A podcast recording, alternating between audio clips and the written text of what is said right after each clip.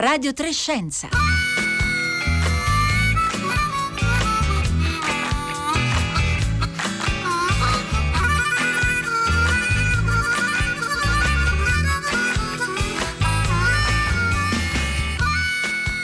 Buongiorno da Paolo Conte e benvenuti a una nuova puntata di Radio Trescenza, il programma di Rossella Panarese a cura di Marco Motta con Roberta Fulci in redazione, Radia, Daria Corrias oggi in regia e Alessandro Cesolini alla parte tecnica. 65487 2003 CD20. È, è, questa la sigla alfanumerica che per 18 anni ha contrassegnato un piccolo asteroide scoperto nel 2003. Poi però il 16 giugno scorso eh, l'International Astronomical Union lo ha voluto ribattezzare Divina Commedia, accogliendo così la proposta di uno degli scopritori di questo piccolo corpo celeste, la proposta di eh, dedicarlo al capolavoro proprio di Dante Alighieri. E questa nuova denominazione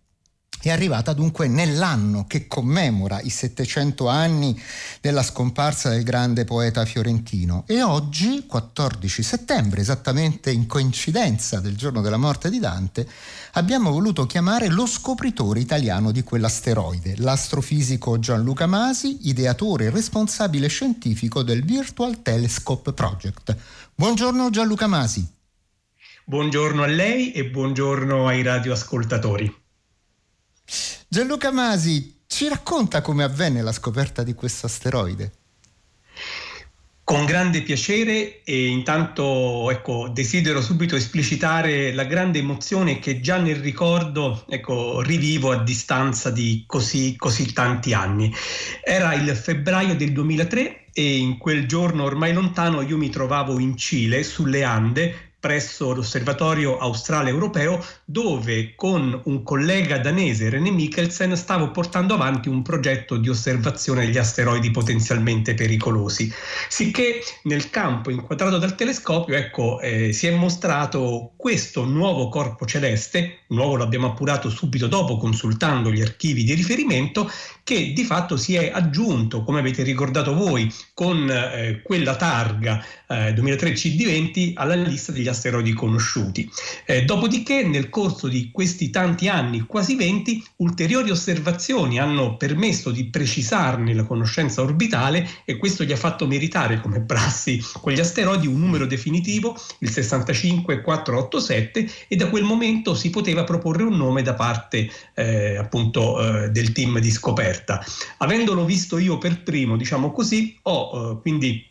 eh, fatto presente all'International Astronomical Union che desideravo, se, se possibile, eh, contrassegnarlo con il nome Divina Commedia, proprio motivandolo, oltre che eh, con il significato sommo universale della massima opera di Dante, con la ricorrenza che avete ricordato. Quindi, come avete detto, dal 16 giugno ufficialmente Divina Commedia orbita intorno al Sole. e non è un asteroide però pericoloso, giusto? Assolutamente no, fa bene a sottolinearlo, peraltro quegli asteroidi, eh, come ho detto, sono stati il movente per cui eh, poi eh, ho scoperto eh, questo asteroide di Divina Commedia eh, fortuitamente. Questo invece si colloca tra Marte e Giove, nella celebre eh, fascia principale degli asteroidi, la sua distanza media dal Sole, pensate, è di quasi 380 milioni di chilometri. Sappiamo che ha delle dimensioni intermedie tra gli asteroidi, di circa 3 chilometri, e stimiamo che il suo giorno, ovvero il periodo periodo rotazionale su se stesso eh, sia di circa tre ore e mezzo. Chissà cosa avrebbe fatto Dante conoscendo questi numeri nel contesto della sua opera. Ma se lei Gianluca Masi l'ha voluto appunto eh, attribuire eh, alla Divina Commedia, c'è qualche filo che la lega in modo particolare eh, a questo immenso poema? Senza dubbio, come penso tutti gli amici che ci ascoltano, eh, la Divina Commedia e l'opera di Dante ha sempre esercitato su di me un fascino straordinario. Ovviamente questo incontro eh, risale al tempo della scuola delle superiori, quando le cantiche di Dante fanno parte appunto del percorso eh, di formazione. Allora ero già eh, irrimediabilmente appassionato di astronomia e non nego che gli elementi celesti, astronomici, cosmici che trapelavano intanto dappertutto nell'opera di Dante, ma con particolare forza e bellezza nella Divina Commedia, hanno ulteriormente alimentato questo, questo interesse. Quindi ecco, a distanza di tanti anni, quell'amore con grande umiltà, ci tengo a sottolinearlo, eh, mi ha eh, spinto stante anche la coincidenza importantissima che eh, stiamo di fatto formalmente oggi celebrando eh, al meglio, ecco, mi hanno spinto a fare quella proposta che è stata senza indugi accolta dalla International Astronomical Union.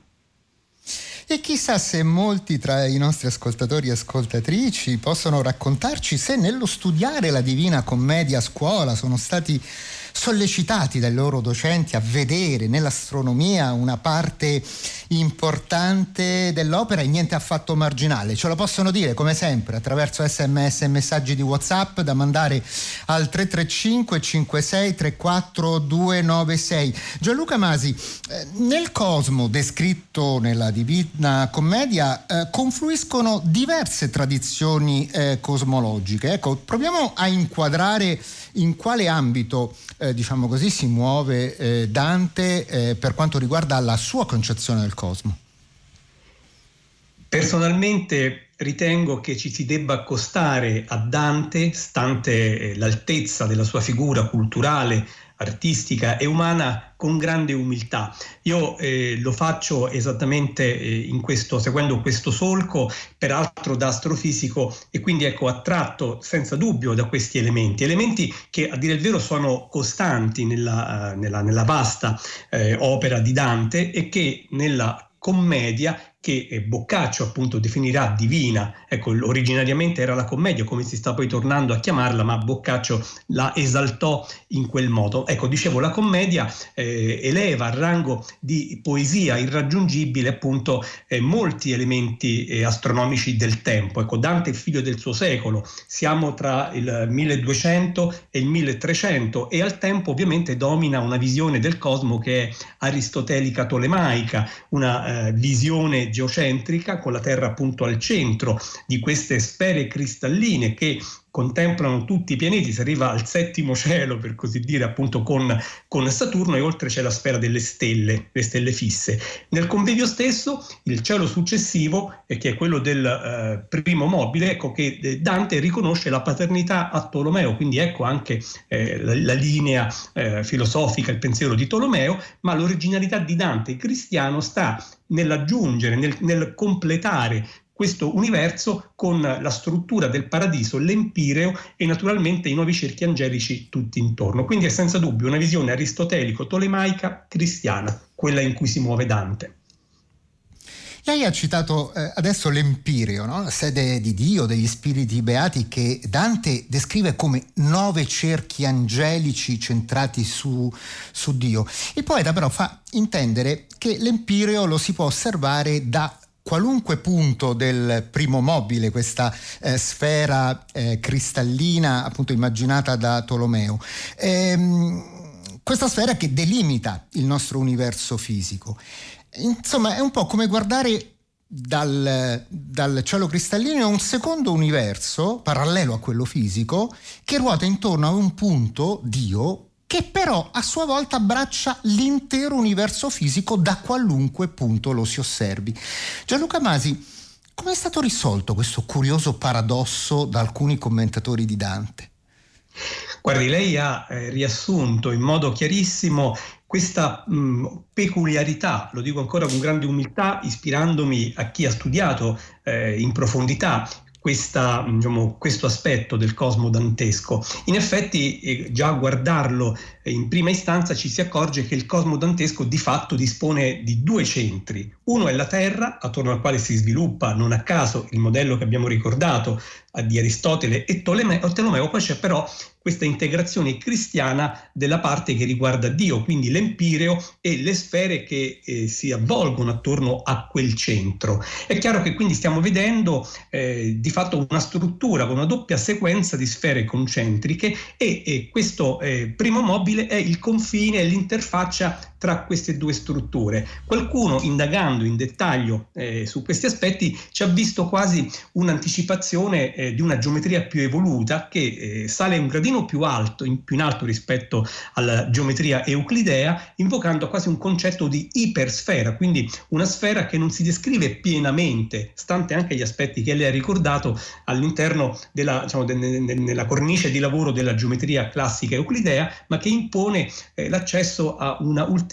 ulteriore eh, dimensione. È un po' come eh, descrivere la Terra stando eh, sul suo equatore e vedere a destra e a sinistra i cerchi dei paralleli che convergono verso i rispettivi poli, ecco, in qualche modo. Questa è un po' una, tra- una traduzione più leggibile di questo concetto che nel caso dantesco è più complesso e qualcuno ha visto in Dante un anticipatore di eh, geometrie più evolute moderne, non euclidee, che eh, ci dicono, al di là del condividerlo o meno, quanto potente sia il tema eh, che si può incontrare nell'opera di Dante se riesce a promuovere e a sostenere discussioni di questo calibro modernissimo. Ma la convincono queste interpretazioni un po' così modernizzanti? Personalmente eh, le ascolto con grande interesse, ma mm, in me domina eh, l'inclinazione secondo cui Dante, sua, straordinaria, uh, con la sua straordinaria creatività e fantasia, possa, diciamo così, aver eh, dispiegato la struttura del suo cosmo, forse eh, senza la consapevolezza di generare una, dire, una contraddizione geometrica in relazione, in relazione, appunto alla geometria euclidea. Però ecco, eh, sono tutto orecchie nell'ascoltare queste suggestioni e questi approfondimenti. Gianluca Masi, la, la, l'astronomia di Dante poggia sulle tante letture di autori classici, arabi, medievali, che circolavano eh, in Europa, in Italia alla fine del 200, ma eh, secondo uno dei più acuti studiosi della Divina Commedia, Attilio Momigliano, eh, non c'è poeta italiano che abbia fissato, così scriveva, ehm, così attentamente gli occhi al cielo come Dante. E dice, aggiunge Momigliano, il purgatorio e il paradiso sono due grandi spie delle ore che Dante deve aver passato in contemplazione del cielo. Lei, eh, che di mestiere osserva e studia il cielo, si trova d'accordo con le affermazioni di Momigliano? È davvero una bellissima citazione quella eh, che lei ci ha appena proposto, perché a mio avviso è arcivera e l- possiamo verificarlo secondo me in moltissime occasioni all'interno eh, dell'opera eh, di Dante e soprattutto, soprattutto, nella commedia, perché come abbiamo eh, ricordato finora all'interno dell'opera, in primis nella commedia, noi ritroviamo tutto lo schema cosmico del tempo di Dante con questa integrazione che abbiamo discusso, l'empireo e la dimensione del divino, diciamo, ma senza dubbio noi troviamo concetti che io definirei teorici, ovvero aspetti della teoria cosmica tecnica che Dante conosceva benissimo. Dante, come lei ricordava, ha studiato eh, i testi eh, a lui contemporanei, ha, ha, conosciuto lavori che indagavano e approfondivano le opere di Tolomeo, tanto per essere chiari e chiarire anche il rapporto che aveva con il grande astronomo alessandrino. E questo senza dubbio eh, trapela appunto nei dettagli eh, prettamente eh, teorici eh, che spiegano meccanismi del cielo, per esempio, che Dante invoca in molte occasioni, ma allo stesso tempo nei versi più alti legati al firmamento trapela, oltre che appunto la poesia indiscutibile, trapela proprio anche un amore per il fatto astronomico, eh, su cui Dante indugia poeticamente, proprio esaltando dei dettagli che chi osserva il cielo sente suoi quando li legge. Quindi è indubbio che Dante abbia visto, anzi dico meglio, osservato il cielo, perché solo dopo averlo interior- interiorizzato in quel modo, attraverso l'esperienza diretta ed emotiva, come chiunque osserva il cielo, il cielo ben sa, ha potuto, a mio modestissimo parere, eh, rivestirlo della più alta poesia e porgercelo in questo modo inarrivabile. Senza dubbio Dante ha osservato il cielo eh, a lungo, con grande attenzione e questo ha rafforzato, a mio modestissimo parere, la cifra poetica dell'opera che quel cielo a noi racconta a distanza di sette secoli. Ecco, come appunto lei ci sta dicendo Gianluca Masi, ci sono in effetti tantissimi riferimenti a configurazioni celesti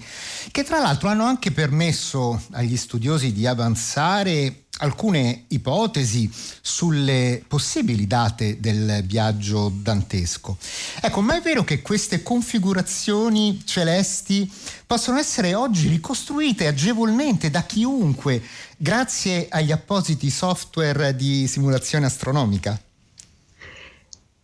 È straordinario e la risposta è affermativa. Mentre noi parliamo, chiunque, peraltro gratuitamente, potrebbe eh, scaricare attraverso la rete questa straordinaria risorsa che fortunatamente propone anche tante cose eh, positive e formative, dei mh, programmi che installati sul proprio calcolatore permettono con una eh, precisione indiscutibile di ricostruire eh, eh, scenari e configurazioni celesti del passato eh, più remoto e eh, del futuro più, più, lontano. E quindi ci si può appassionare magari anche a, a ricercare eh, la controparte astronomica di una vicenda, di un fatto, di una congiunzione, di una, di una situazione celeste che Dante magari rappresenta. Ad esempio c'è molte volte la Luna nell'opera di Dante e spesso proprio sulla Luna si sono basate uh, alcuni tentativi di datare, ecco, di dare una cronologia al viaggio dantesco, oppure uno dei fenomeni astronomici cardine citati da Dante è l'equinozio di primavera, eh, a cui peraltro si legano dei versi tra i più belli, eh, a mio parere, i famosi eh, i quattro cerchi che si congiungono formando tre croci, tanto per dire, ma più in generale vicende e fenomeni astronomici che possono essere rievocati sul proprio calcolatore con questi programmi, dando contezza appunto anche dell'attenzione con cui Darde guardava il cielo. Ci sono anche, questo lo voglio però specificare, eh, situazioni astronomiche che Dante cita ma che di fatto non sono esistite. C'è un'apparizione eh, diciamo di, di Venere mattutina che è preziosa nella commedia, che però al tempo in cui collochiamo il viaggio dantesco era impossibile perché Venere, Venere, era serotina, non mattutina. Quindi ecco, la poesia alle volte si prende delle licenze che noi eh, ascoltiamo e riceviamo assai volentieri. E in effetti poi se noi andiamo eh, a guardare ci sono molti passi che ci fanno quasi pensare alla Divina Commedia come a una eh, esposizione di un planetarista. Lei, Gianluca Masi, è, è anche un eh, planetarista, racconta il cielo sotto i planetari, eh, perché per esempio quando eh, nel canto ventiseiesimo, il canto dedicato a, Ulisse. Eh, l'eroe eh, greco racconta il suo ultimo viaggio, lo fa con una sola terzina in cui dice tutte le stelle già dell'altro polo vedea la notte e il nostro tanto basso che non surgea fuori del marinzuolo. Cioè qua sembra veramente di poter passare da um, un emisfero all'altro e vedere cieli differenti con una eh, capacità espositiva che è davvero impressionante.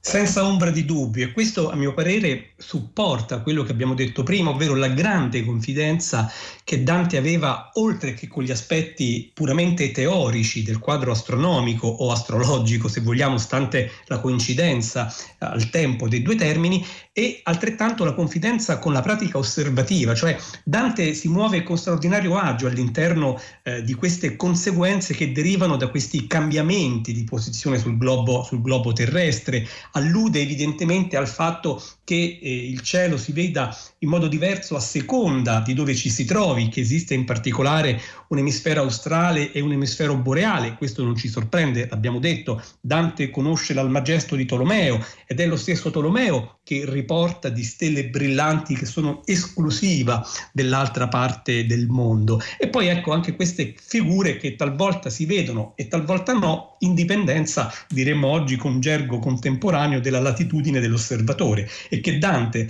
appunto trasfigurandole nella poesia, eh, ci consegna permettendoci anche di accrescere la nostra dimensione culturale in temi di astronomia, ancora oggi.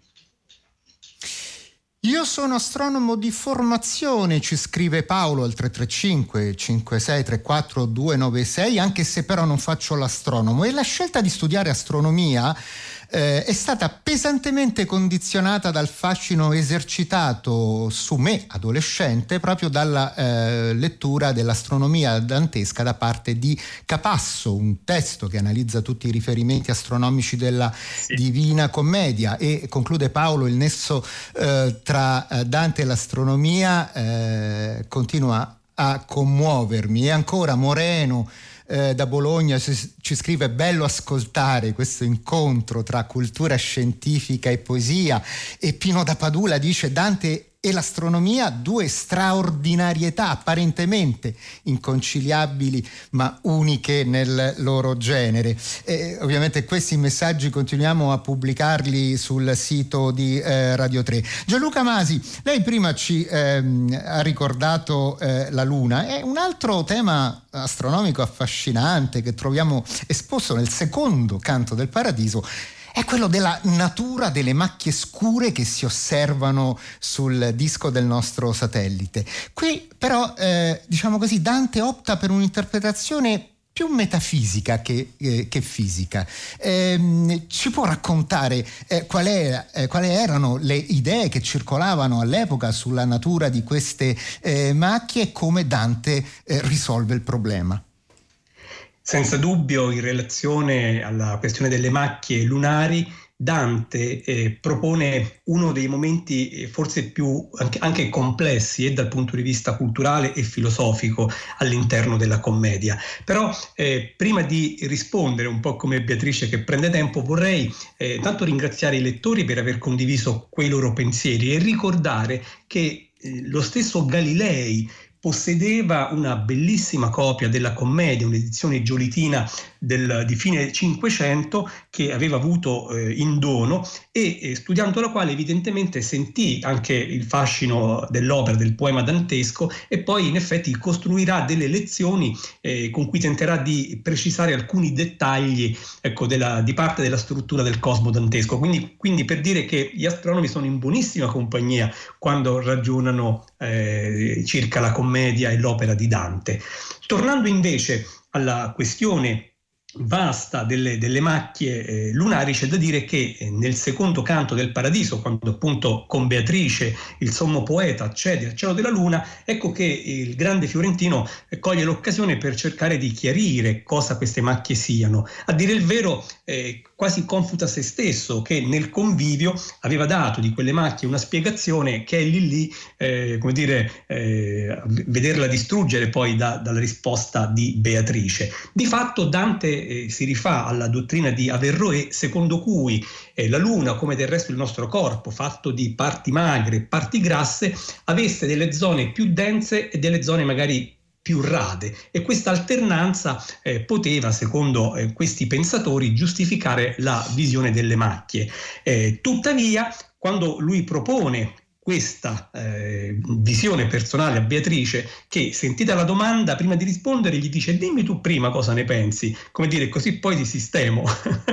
ed ecco che nella spiegazione che eh, Beatrice fornisce, intanto eh, allestisce quasi un laboratorio immaginario dinanzi a Dante, perché per confutare quella visione rievoca fenomeni naturali. Dice, se la Luna fosse eh, più o meno rarefatta, durante le eclissi noi di Sole dovremmo vedere almeno in parte il Sole trapelare dalla Luna, ma così non è, quindi intanto non è rarefatta. E poi invece questa eh, presenza di zone rade, di zone dense, Beatrice la confuta facendo allestire nella mente di Dante, quindi un esperimento mentale, eh, una situazione che vede il poeta due specchi dinanzi a sé alla stessa distanza, uno a destra e uno a sinistra, e tra lo spazio tra i due più lontano un terzo. Alle spalle una luce. E Beatrice dice, così come tu, vedendo in questi tre specchi, due equidistanti, uno più remoto, quella luce, e non la vedi diversa in qualità, allo stesso modo queste zone più rade, magari più profonde della Luna, non producono differenze di qualità che quindi giustificano, secondo il tuo pensiero,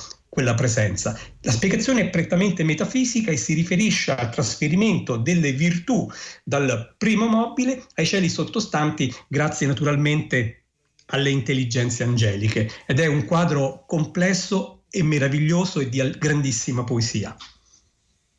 Al 335 56 34 296 c'è Sonia da Ascoli che le pone una domanda a Gianluca Masi. Eh, c'è un passo eh, nel quale appunto Dante fa riferimento a quattro stelle che molti commentatori hanno immaginato essere quelle della Croce del Sud. Allora Sonia D'Ascoli dice come faceva Dante a sapere della Croce del Sud, visto che ovviamente non è visibile dalle nostre latitudini? Intanto qui siamo nel Purgatorio al primo canto e Dante allude proprio a queste quattro stelle non viste mai fuori dalla prima gente. E qui Dante si sta spostando a guardare verso sud dopo che ha appena ammirato eh, Venere ad Oriente e quindi eh, è, eh, come dire, viene spontaneo, sapendo che sta guardando a sud, immaginare che quelle quattro stelle possano essere la croce del sud, un asterismo che come formulazione eh, è certamente successivo, questo lo dobbiamo senz'altro dire. Quindi francamente anche i commentatori, i dantisti astronomi oggi convergono sull'idea che non ci sia una citazione delle stelle della Croce del Sud, ovvero che quelle stelle non siano la Croce del Sud. Come ho detto prima, che ci fossero stelle brillanti nell'altro emisfero non era un mistero, Dante lo sapeva, ne parlava quel eh, eh, Tolomeo nell'Almagesto che egli aveva appunto, appunto studiato. Eh, tra l'altro la Croce del Sud come tale eh, viene riferita eh, urbi et orbi alla fine del Cinquecento, anche lo stesso Corsali eh, ne parla, però sono come dire, tempi ben successivi, successivi, a Dante, tant'è che oggi si, si pensa che sia più che altro una metafora a simboleggiare fortezza, prudenza, giustizia e temperanza, ovvero le virtù cardinali. Ma il fascino fascino, come vedete, eh, del cielo in Dante, anche quando magari non c'è per davvero, ma solo come simbolo, è fortissimo e noi fortunatamente non resistiamo mai al suo richiamo.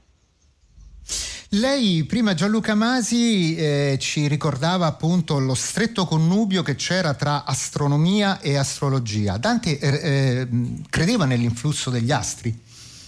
Senza dubbio eh, questa, mm, questa, mm, questo legame, la capacità attraverso le eh, virtù di avere degli influssi è, è, è, presente, anzi anche su questo in parte si basa la critica di Beatrice alla visione che Dante aveva delle macchie della luna, cioè se fosse solo una questione di densità ovvero di quantità e non di qualità, allora tutti gli astri eserciterebbero gli stessi influssi, chi più o meno eh, intensamente, ma gli stessi. Invece no, quindi sì, senza dubbio. Ma ribadisco, questo non deve stupirci perché eh, l'astronomia come scienza, quindi come eh, conoscenza legata a una visione oggettiva, eh, scientifica del cosmo, è certamente successiva e a dare l'impulso eh, determinante sarà l'avvento dell'esperienza galileiana e, e che, che, grazie anche alla disponibilità di un nuovo strumento, amplificando i limiti oggettivi dei sensi dell'uomo, spalancherà nuove vie e chiarirà una struttura del cosmo che diventerà via via sempre più distante dal, dalla percezione astrologica. Io ringrazio i tanti ascoltatori che ci stanno scrivendo, bella puntata, finalmente un incontro tra cultura scientifica e cultura umanistica e poi c'è un altro ascoltatore o ascoltatrice che non si firma che dice sulla presunta incompatibilità tra la scienza degli astri e la poesia. Mi piace ricordare che una delle primissime opere di Giacomo Leopardi sia stata proprio una eh, storia del, dell'astronomia. Gianluca Masi, ci piacerebbe continuare ad ascoltare ascoltarla per ore, ma eh, dobbiamo fermarci qui. Intanto grazie, grazie per essere grazie a lei, Grazie a lei.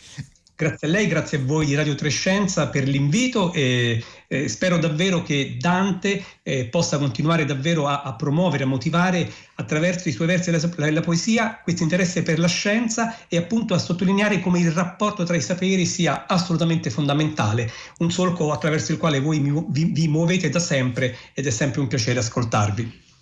Grazie e complimenti ovviamente per la proposta che lei ha avanzato di intitolare un asteroide alla Divina Commedia e auguri per il suo lavoro al Virtual Telescope di cui lei, lo ricordo, è ideatore responsabile scientifico. Ricordo anche che Radio Trescenza ha dedicato due puntate alla filosofia naturale di Dante, quella del 25 marzo in occasione del Dante D di quest'anno e poi quella del 16 agosto in cui abbiamo parlato del libro di Giuseppe Mussardo e Massimo Polizzi intitolato Tra cielo e terra in viaggio con Dante Alighieri e Marco Polo, uscito per le edizioni Dedalo. Entrambe le puntate, condotte da Marco Motta, le potete scaricare dal sito di Radio Trescenza che trovate sulla piattaforma raiplayradio.it.